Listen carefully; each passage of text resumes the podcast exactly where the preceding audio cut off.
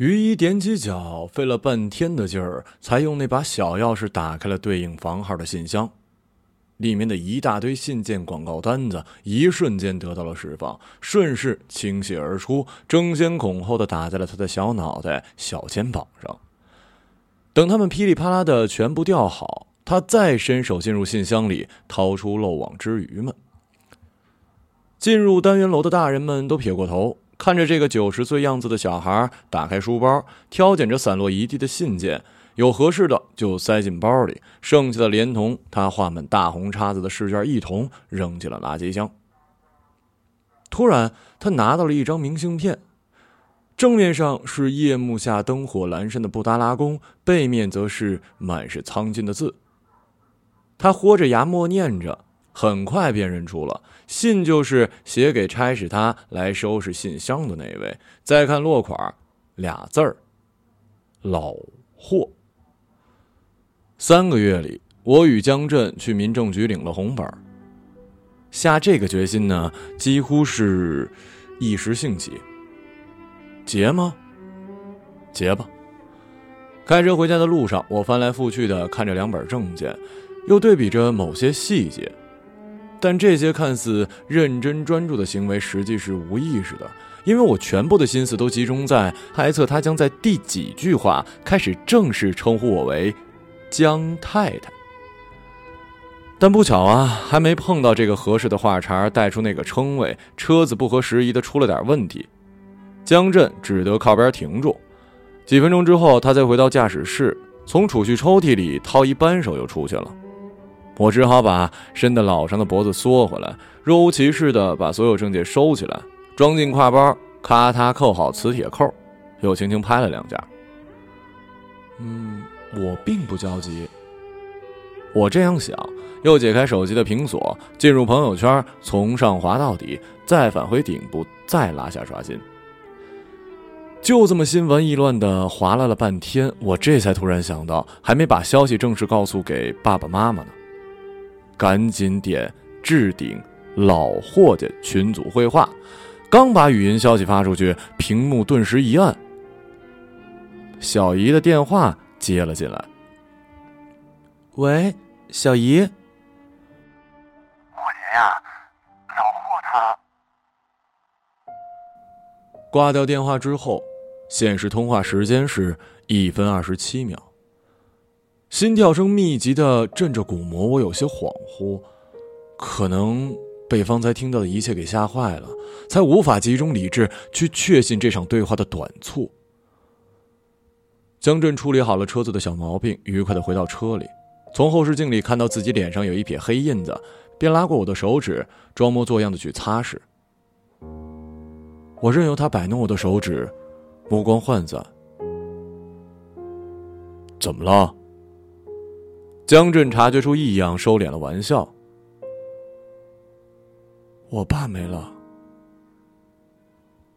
话说出口，江震的脸色就变了，而我听到那声僵硬的，仿佛只是借由我的口从远方的地方而来，再一次向存在或虚无的一切传达出一个结论：我的爸爸没了。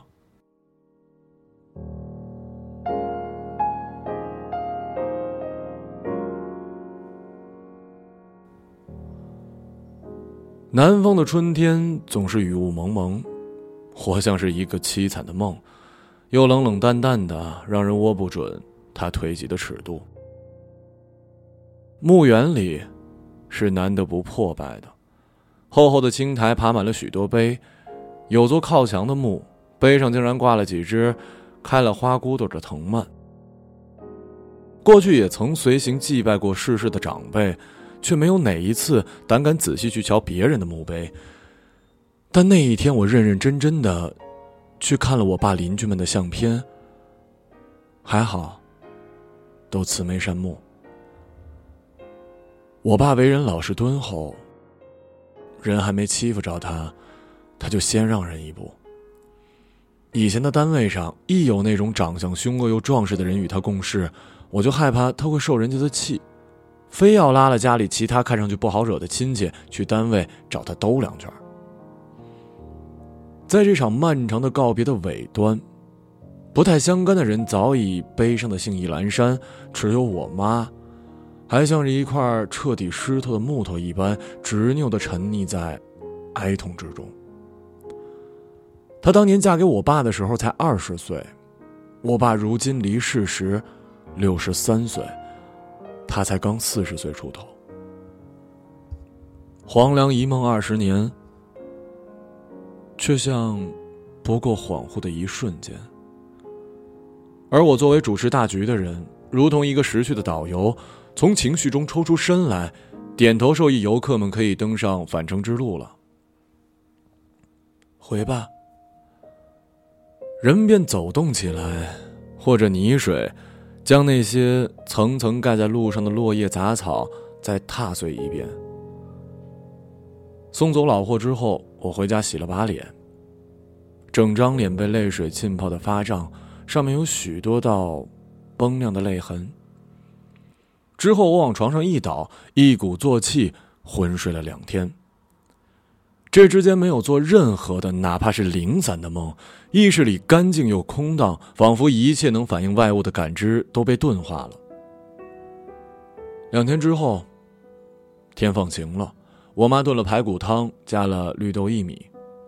在雨后喝这种祛湿清热又温补的汤，是我们家多年的习惯了。汤的香气溢满了整个屋子，只是这个屋子里，现在只有他一个人住了。突然就只有他一个人住了。他失魂的揭开锅盖，蒸汽一下子冒上来，烫得他措手不及。锅盖被下意识的扔开。但手上瞬间钻心的痛感，让他甚至没有听到盖子在地砖上跌出的巨响。他甩着手，疼得厉害，立即想要叫老霍过来。以前每次他被烫着，老霍总是一溜小跑的去拿牙膏给他涂抹止疼。直到下一刻，没有任何人走到他身边，他才幡然醒悟过来，伴随着按耐不住的失落。稍后，手上的疼逐渐没那么激烈了。他拧开水龙头，把手放在哗哗流着的凉水里冲洗。家里的座机突然响了，铃声响起，让我妈吓了一跳。这年头，熟人联系都是直播手机号，已经很久没人打到霍家的座机上来了。固话服务是办宽带送的，平时放那儿全当一摆设。他关小了火，奇怪的走过去接。之后过了大概十几天吧，我还是决定暂时回霍家住着。不仅是为了陪伴我的妈妈，也是因为想要尽可能的维持一些原状，哪怕仅仅是旧梦复辟呢。开始一个阶段的新生活本就是一件极富挑战性的事儿，以结婚这样一件喜庆的事作为开端，迈开第一步，固然稍微顺理成章一些。但现实的转折却荒诞的让人格外的为难。况且，逐渐的我也发现，江振与我对于婚后的生活不约而同的产生了抵触的情绪。先是我们谁都不愿意在家里做饭，顿顿都是跟从前一样下馆子。有时半夜饿了起来，打开冰箱，里面除了汽水、啤酒，就是速冻饺子、汤圆了。随后，慢慢的也开始不愿意往一个屋子里落脚了。不说着手购置新房的事儿，连两人用的家具也没打算开始置办。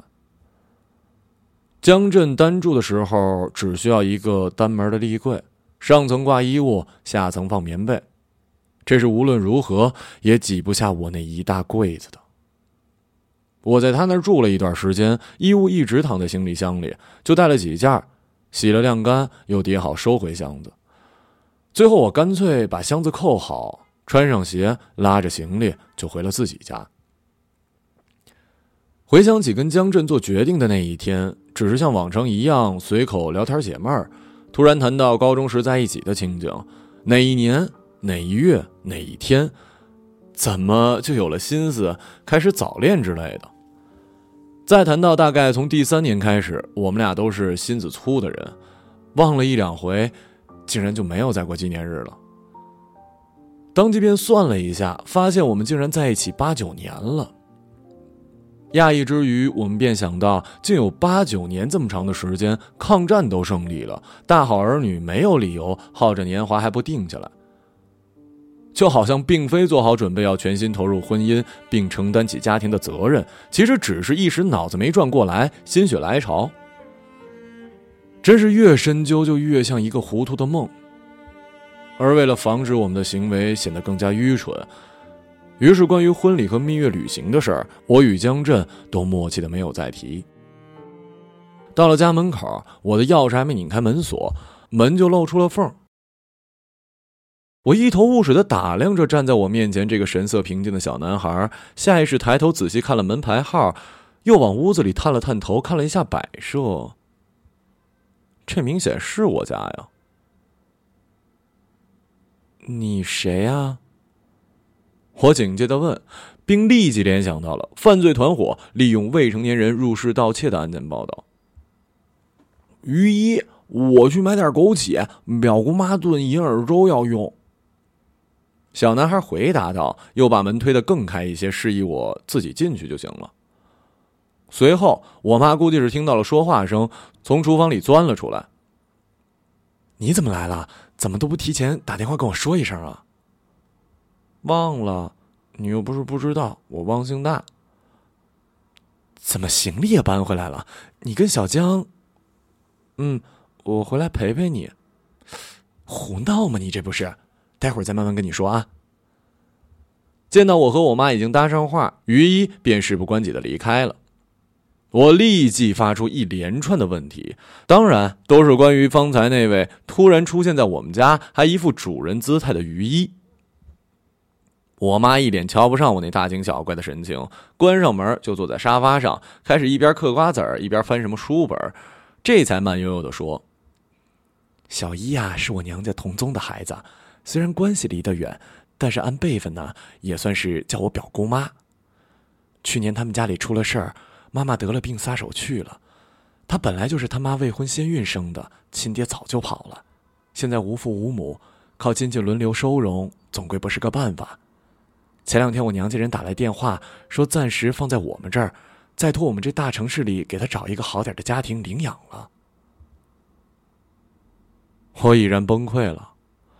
普天之下，我最害怕的东西莫过于三样：敲门声、电话铃、小孩儿。这三样一出现，在我眼里就没什么好事的征兆。敲门声、电话铃一响，八成就是没事找事儿；而小孩呢，大家都是这么过来的，孩子绝对是随心所欲爆炸的地雷，更别说是逢年过节了。我保准会在这家或者那家亲戚孩子那儿吃点亏，才算是圆满。而现在竟然突然跟我说家里要住一个小孩，说是暂住，可他这种年龄的孩子根本也不容易找到领养的家庭啊，更别说负责任的帮他找一个各方面不错的家庭了。一套程序下来，一年半载绝对少不了。我立马转身准备拉着行李箱跑路，哪儿去呀？老佛爷枪一起，我只得停住脚大喊。你怎么不事先跟我说一声啊？忘了，你又不是不知道，我忘性也大呀。哎，你赶快帮于一看看作业做的怎么样了，我这都半辈子没学习了，应付不过来呀。妈，你说会不会后面找不着合适的人家，这孩子就扎根我们家了？我战战兢兢的问。也许吧，这不挺好的吗？小姨这么懂事听话的孩子，谁不乐意要啊？之前那些亲戚是家里困难养不了，我现在退休也闲着，顺手也能照顾他。我妈压了一口叹息，又接着说：“你爸走了以后啊，我什么都想明白了。人一辈子图个什么呀？不就是为了跟亲近的人在一起时心满意足，离别时遗憾别太多吗？这事你就别拦着，妈心里有数。”听到他谈老货，我便默不作声了，开始装聋作哑的翻阅于一的作业。你现在又是闹哪出啊？怎么反倒搬东西回来住了？你们结婚的事儿是冲动了点儿但好在小江这孩子无论如何，我们多年也是看在眼里。你们要什么时候结婚都不碍事儿，只是偏遇到这个不巧。唉，没什么事儿，就是冷静冷静，暂时不住在一块而已。就算没有爸出那个意外，我们这一步确实也跨得太急了，一不留神劈了个叉。我怎么说你们才好呢？之前怕你们觉得我老用老一辈的思想来干涉你们的自由，完事儿呢也没多嘴。但你可千万别再这样稀里糊涂的活着了。之前你没任性，那是因为你爸和我都在，能护着你，由着你乱来。你要是像于一那样什么都没有了，敢不懂事吗？我突然有股气往上窜，语气里也禁不住狠了起来。活明白了又能怎么样啊？该失去的时候总要失去，一点也留不住。是不是一定要足够理解死，才能真正体会生啊？如果是，那我宁可永远不体会生的意义，永远糊里糊涂的。正说着，于一买好东西回来了。我妈站起身去迎他，一边笑着夸他能干，一边不动声色的用手背擦干了眼角。我一言不发的拖着行李回了自己房间。就这样。又过了好几天，一直到了周末，总的来说呢是相安无事的。我认为能维持这样表面的和平，全靠我的自制力空前。在家的时候，能躲则躲，不能躲就假装自己态度卑谦的大学生家教。每个月工资两千，包吃包住，勤工俭学的我可千万不能丢了饭碗。题不会做，说着，于一便把练习本放到我的前面摊好。我嗯了一声，用淡漠掩饰住了一看数学题就心慌的差生后遗症。从粗略的扫两眼，到被逼着拿出草纸演算，最终我放下笔，抓着头发长叹一声：“唉，我发誓啊，当初自己读小学的时候，绝对没做过这么深奥的题。尽管那个时候的难度，我就已经非常吃力了，习题大面积的不会做。”但那时候，老霍见我做的辛苦，把作业从我的笔下拖走，只问我是不是真的觉得难，是不是哪怕听了老师讲课，还是怎么都不会做。我说不是，因为我数学思维差到连老师上课讲的都听不懂了。老霍闻言，便把手一挥，大赦天下，让我用心做好其他科目，学不来的算了。不仅如此，每次做完作业都有额外的奖励。夏天的水果冰棍，冬天的各种糕点，变着花样的来，都是老霍亲手做的。明知道不该想这些，还是想到眼圈通红，只得埋头装作继续演算的样子，等待情绪的平复。最终，我还是老实的跟于一交代了，其实我也不会。而于一则毫无安抚我尴尬的情绪意向，也不置一词，直接收起作业，开始躺在沙发上看电视。你不做啦？无论何时都泰然自若的于一，不禁让我想起了本杰明·巴顿骑士。小孩子的皮囊下，没准就是一白发翁。不会做就不做了。于一答道，嘴角一撇，勉强算上一笑。哟呵。真酷啊！我斜了他一眼，哪有小孩这么早熟的呀？我不是没见过单亲家庭的孩子或者孤儿，他们虽然懂事，但无一例外的都有一些胆怯、敏感、多疑又自暴自弃，一种毫无安全感的表现。说到底还是孩子，只不过为了适应无常的现实而故作冷静成熟。但于一，是这样的坦然的成熟，并且十分透彻。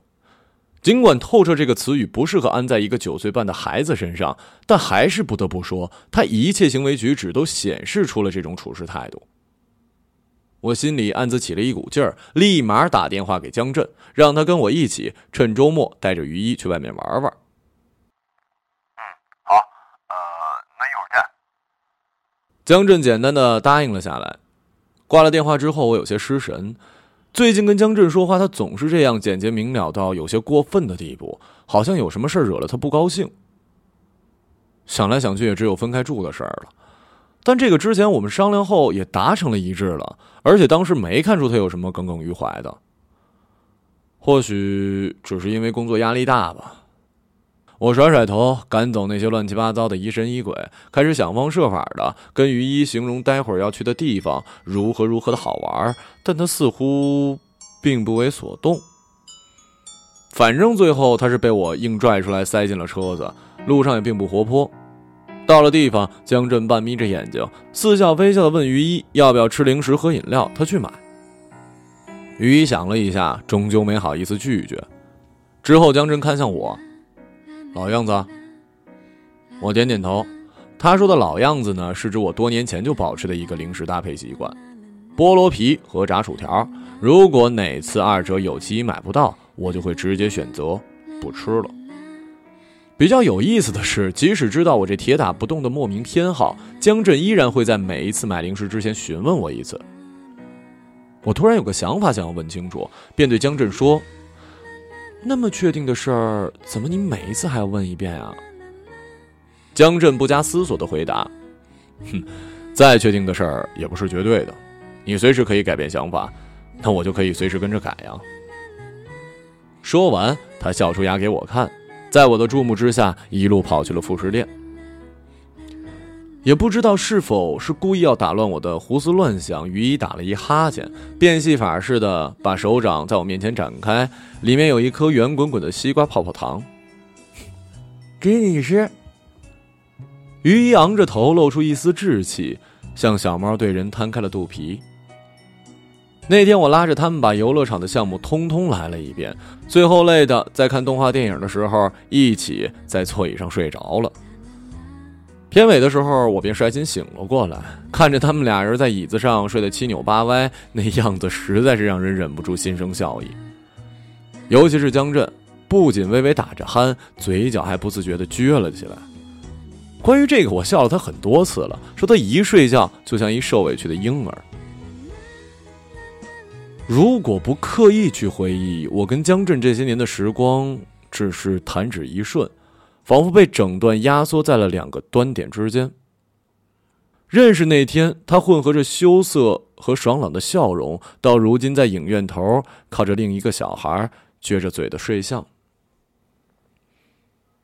所以，这些我们谈论的爱情，只不过是一种记忆罢了，甚至可能连记忆都不是。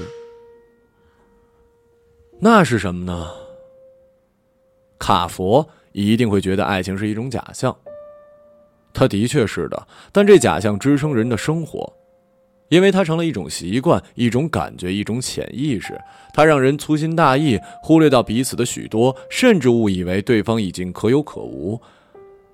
只是当有一天你真的要离对方而去的时候，过往所有的一切细节一应清晰，他们拉住你，请求你一定要好好的看清楚，看清楚自己。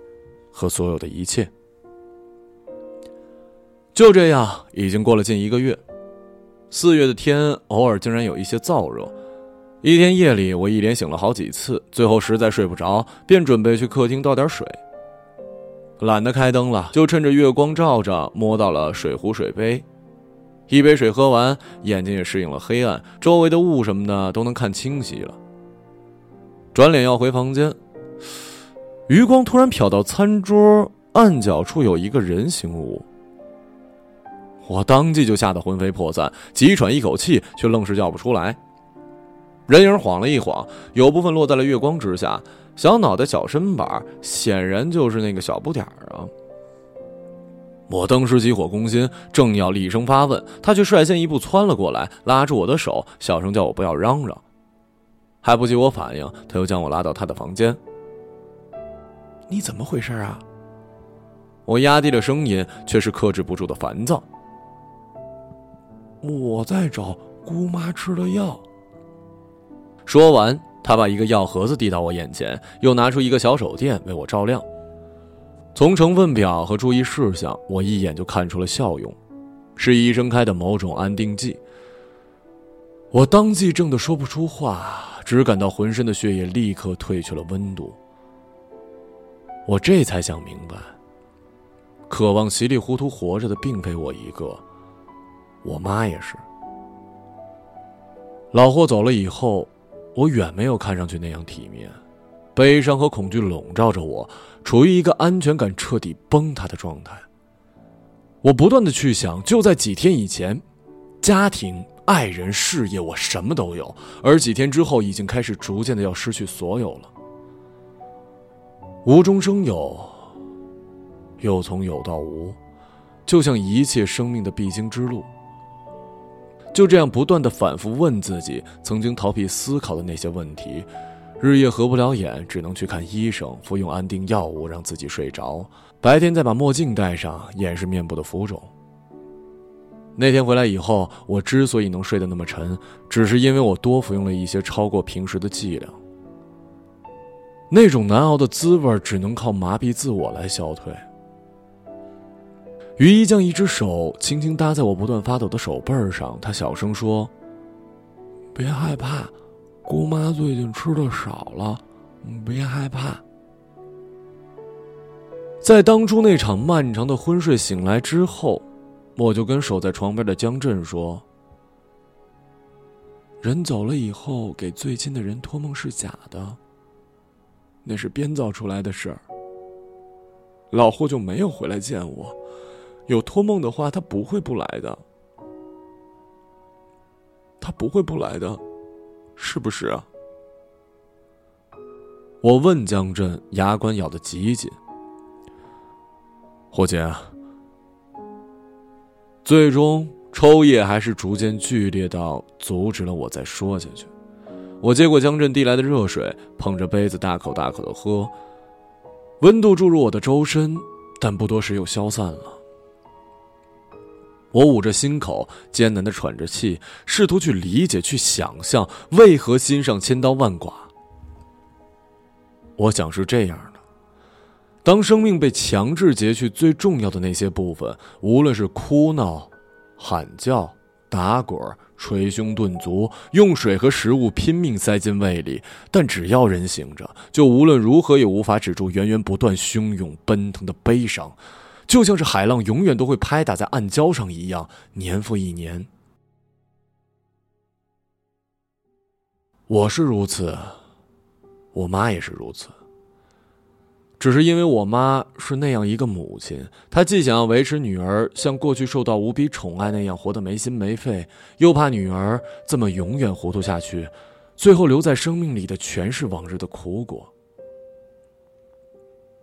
我坐在于一的小凳子上，静悄悄的流着泪。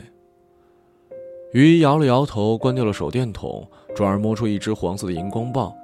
甩亮之后，用剪子剪断，把涂料一点一点的涂在柜子上。不一会儿，一只大一只小的两只形似兔子的图案便在黑夜里隐秘的亮了起来。我深呼吸，平复了哽咽之后，问他：“怎么不画星星月亮啊？”大的，这是妈妈；小的是我。我妈妈说过，她要走了，让我不用等她回来。我答应了她，但我永远都会想念她的。然后他拿出一张纸片，把手电筒再打开，让我好好的看了一下上面的内容。是一张明信片，是老霍五年前和我妈在西藏旅游时寄回来的。前两天，于一学校布置了信件写作的作业，我便交代他去信箱里搜罗点信件回来，照着格式写。本来想也是些不重要的广告或者账单一类的，竟让他无意中翻到了这个。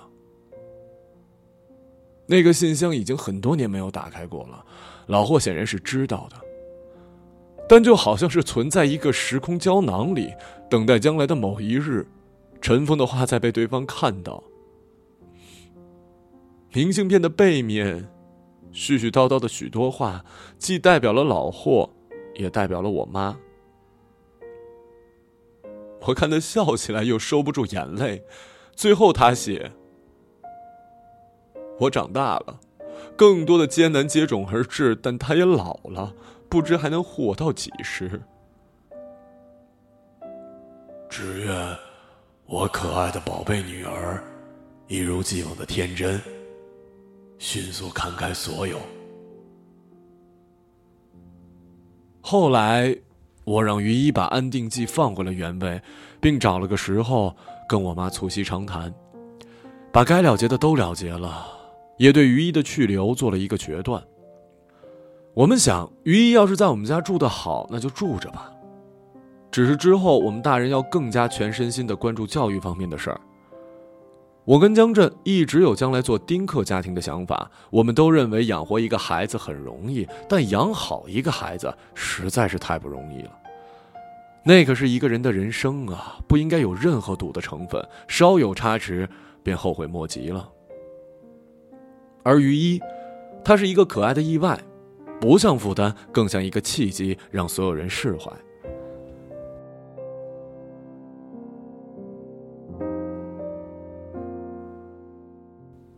五月，我与江震开车经过民政局，来往的男女神色各异，喜悦、焦虑、颓郁，貌合神离。进出其间的人，也许是喜结连理，如蜜在灌；也许是劳燕双飞，如鲠在喉。世上变数太多了，欢喜冤家折腾到最后，终是意难平。要不，咱买套大点的房吧。把咱妈和雨衣都接进去一起住。江震突然说，嘴角噙笑。暂时不用了，还没到那个阶段，我们过好自己现在想要过的生活就好。好的，江太太。江震说着，并腾出一只手拍拍我的肩，示意委以重任，就像是炽热的星云，软软的落在了肩头。